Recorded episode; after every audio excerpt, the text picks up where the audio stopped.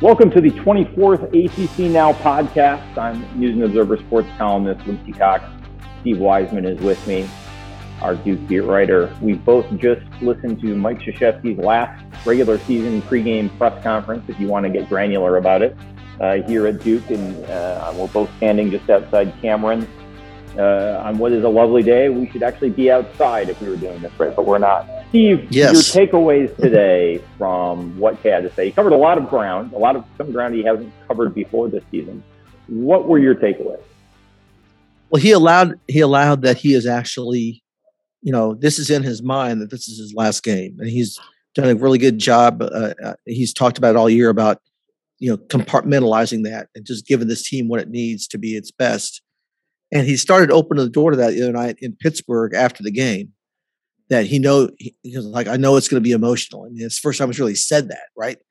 And then today he um he mentioned that you know I was really thinking about it yesterday. And he kind of was kind of talking us through it as he was thinking about it today. I think when he said, "I'm going to have to, have sit down and have a talk with myself," right? I'm going to have to be have some tough talks with myself about getting through this. So he's he's you know getting behind the curtain a little bit more. He's opening up and, and, and admitting the obvious that I, and I, I, really think it's just the finality of it. You can't you can't avoid it anymore. It's here yeah. two two days from now. So that that was one of my bigger takeaways was that.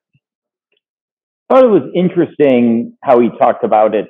Uh, you know, the same way he would talk to a player about senior day. You know, don't spend all your energy in warm ups and things like that. I think there's some applications to things he's done throughout his career that he's trying to apply to himself. But I also think that he's a more emotional person than than he exposes sometimes with his you know the icy exterior we've all come to know i think he's going to have a tougher time with this than even he realizes because the emotion in there especially with 80 something former players in attendance including allegedly Laettner uh, who is right. very rarely appears in cameron these days uh, I, I, think I think this is going to be overwhelming for him, especially someone who you know we're, we're only a month removed from him having to leave the bench in the middle of a game from exhaustion.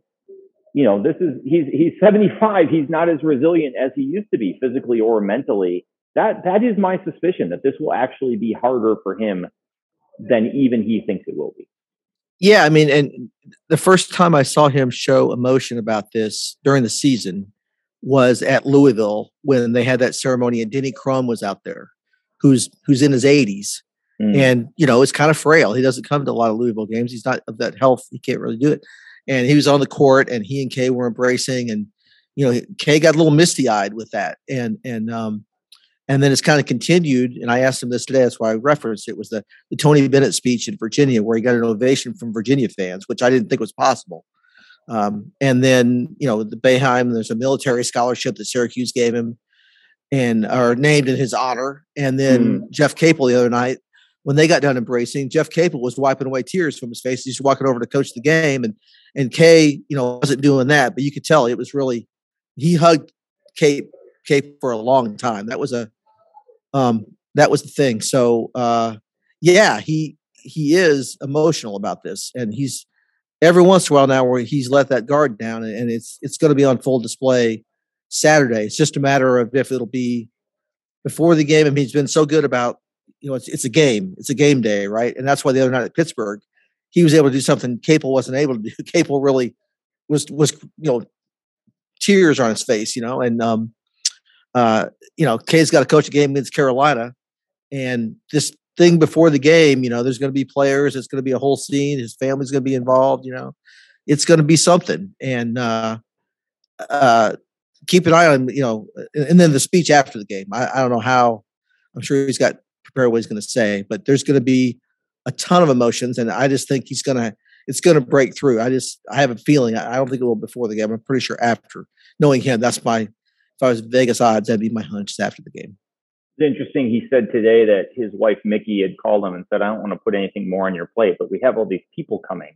Are we actually going to have time to see any of them?" Which I thought was, you know, you you kind of forget sometimes. It's not just the game and his speech and all of that. It's uh, everything around it is different than a normal senior day game against UNC. The the, the, the ancillary stuff, but let's not lose sight of this. There is a senior day game against UNC, and I would argue, Steve, and this will be in the the, the News and Observer shortly, this is the most pressure a Duke team has faced not to lose since the 1992 Final Four. Like you do not want to be the Duke team that screws this up for everybody. And and look, Carolina has been up and down, but when they are up, and we saw it last year in Cameron, an empty Cameron, but still, when they are up, they are explosive. And you know, this is a almost lost at home to Syracuse the other night, but really turned it on at the end uh, when mm-hmm. the NCAA tournament hopes were, were were going down the drain.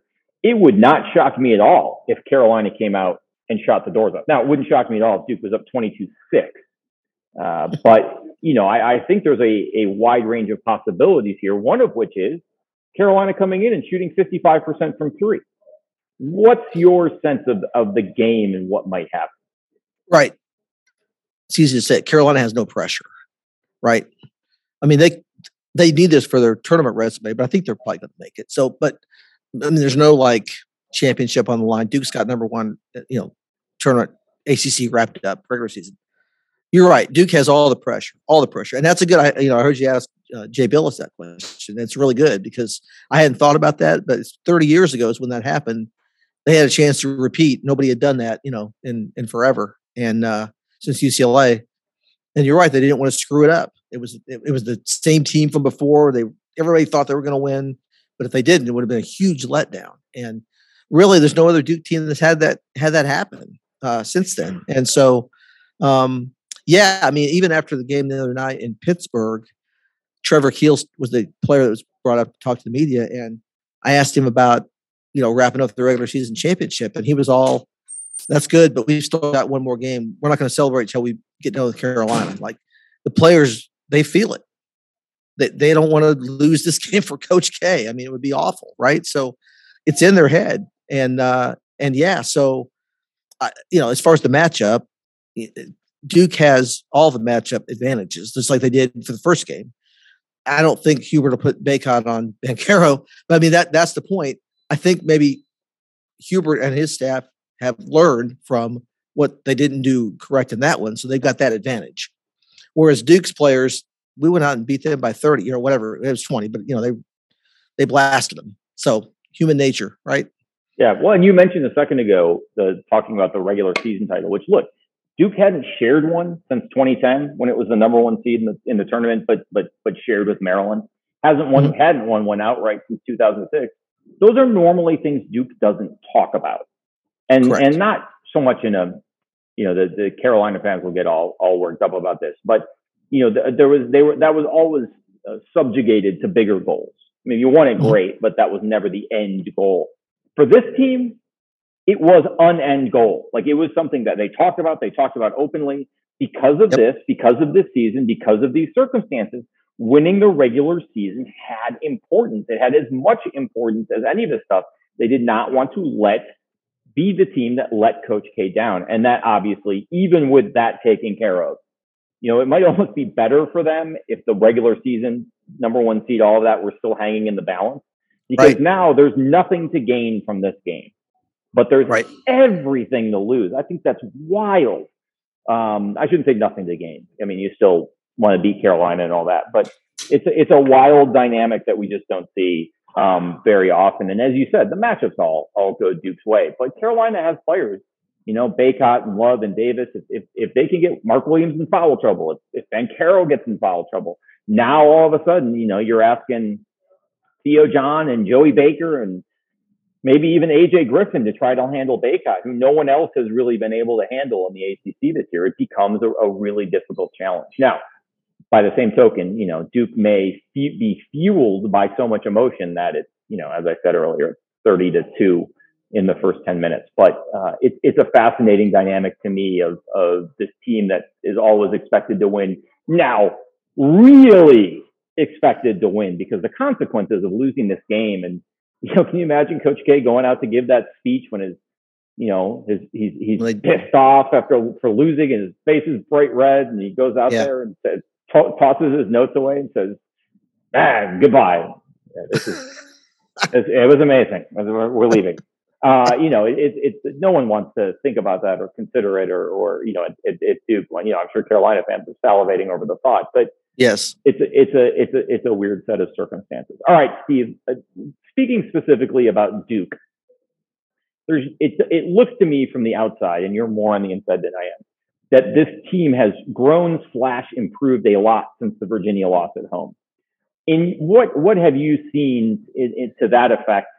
And in what ways has that manifested itself? it's manifested itself on offense, I think, more than anything else, because they're sharing the ball better. You know, that game they lost to Virginia was 69 to 68. That was a terrible offensive game for Duke. If they do what they normally do, they win that by 10 points. You know, that's they're usually scoring 75, 80 points a game and shooting close to 50%. And uh, they didn't do that that night. So I think their their connectedness on offense, making the extra pass, getting the extra shot, um, it showed when they won, you know, up in Charlottesville. That was 64 61. So, I mean, that's that's what Virginia does to teams. They bring them down a little bit. But, but uh, you know, Duke had, had a better offense that night. They made the shots late to, to, to win that game.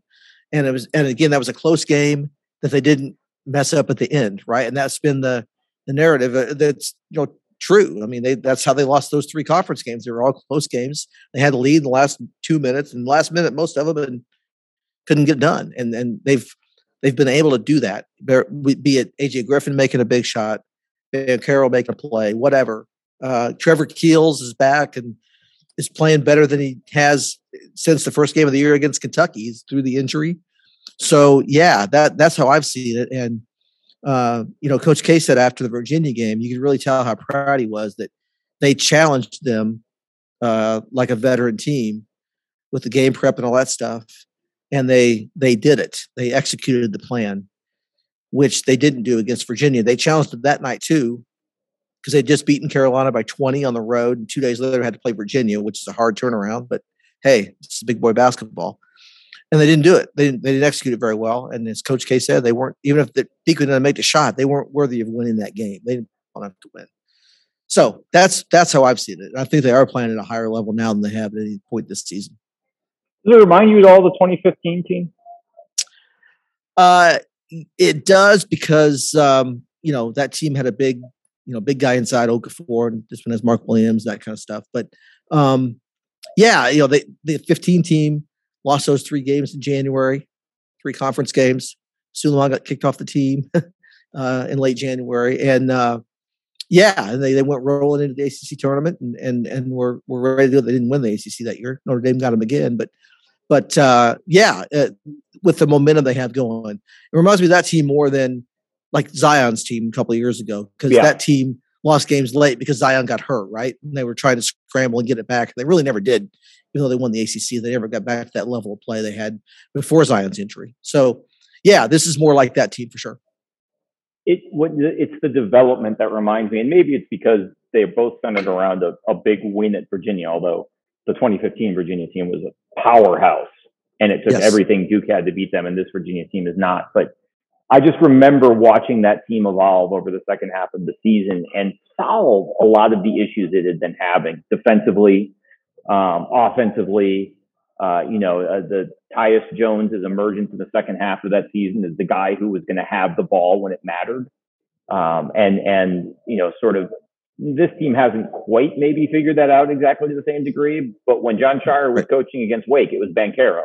And I think there's something to be said for putting the ball in your best player's hands, especially when you look at how their season ended in 2019 without getting the ball to Zion against Michigan State that could not defend him in that game. Right. A struggle, I, I shouldn't say it not struggled to defend him in that game. And instead it, it's RJ Barrett with with with not a great shot coming out coming out of a timeout, if I remember correctly, or at least an out of bounds. Uh, he got you know, he got fouled, missed a free throw. Remember, he had yeah, two shots, yeah, free throws, yeah. and he missed one. But yeah, they didn't didn't get the greatest of shots. He was kind of bailed out by that foul, I think, if I remember right. It was yeah, yeah. No, I think I wasn't think a great, that great, one of the greatest play. wasn't a great look, um, no. and it wasn't in Zion's hands, which is I'm right. sure what Michigan State was expecting. And I don't think it was a case necessarily of, you know, K or anyone else outthinking themselves saying we can't get the ball to Zion. It just didn't work out. I think the play was possibly supposed to go to Zion, but I just remember Zion afterward in that locker room, and I think it was MCI Center then, maybe it was Verizon Center, whatever, in, in DC. No rats falling from the ceiling that day, but you never know. Right. And I just remember sort of him kind of saying over and over again, that he never kind of got the chance. You know, he never. It wasn't how he he expected if they were going to lose, it would be because he missed at the most important moment, mm-hmm. and he never even got that chance. Anyway, we'll we'll see what happens with this team. There's still a lot of water to go under that particular bridge, but I do think it was interesting that in the one game that K didn't finish, uh, you know, he started started the game. He, he didn't coach the game at Wake, but the, the, the home game against Wake Scheyer pretty clearly um, wanted the balls in Banchero and that sort of point forward setup. To me, and I'm I'm an idiot, but to me, Keels is the guy mm-hmm. that I want because he can distribute, he can dribble, he can drive, uh, and then they have to honor all of that, which is going to open something up for somewhere else. And he's strong enough that if he does drive and get fouled, he could potentially finish through contact. Yes. You know, that, to me, that's even though he's not a quote unquote point guard, which is fine. To me, he's the one who presents the greatest array of threats that you have to honor, and also is going to at some point open something up for Williams or Banchero or Griffin or Wendell Moore because they're going to have to honor all. They, someone's going to have to help at some point if Trevor Keels has the ball, and whether you try to do a pick and roll with Banchero or Williams or whatever.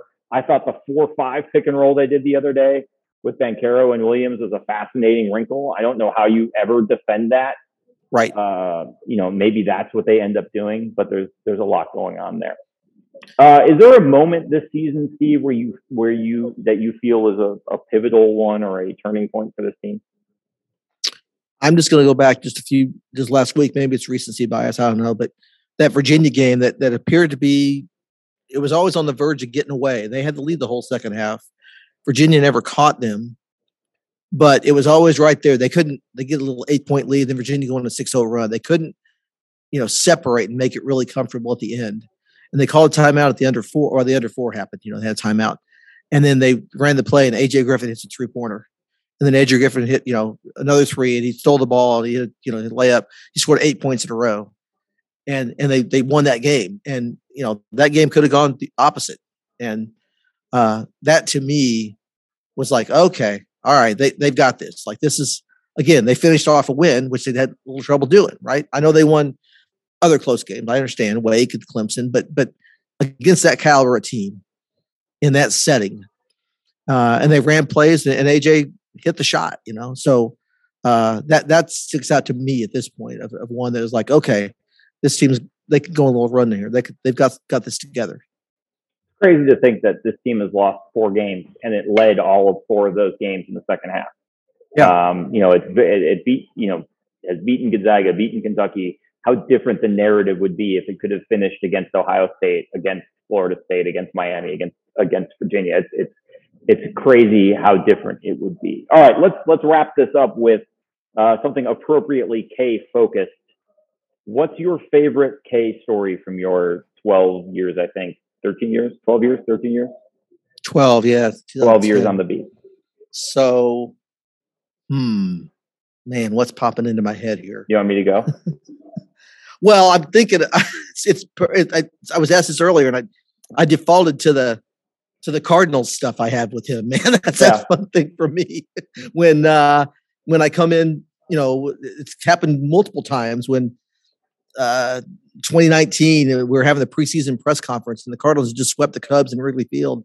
And the first thing he says, he looks at me and says, "No St. Louis Cardinals questions." You know, so it's just a side of him. You know, we don't get to see very much of. So I guess that's maybe that's too personal from my point of view, but that that that's fun for me that he's you know got that little tit for tat going there.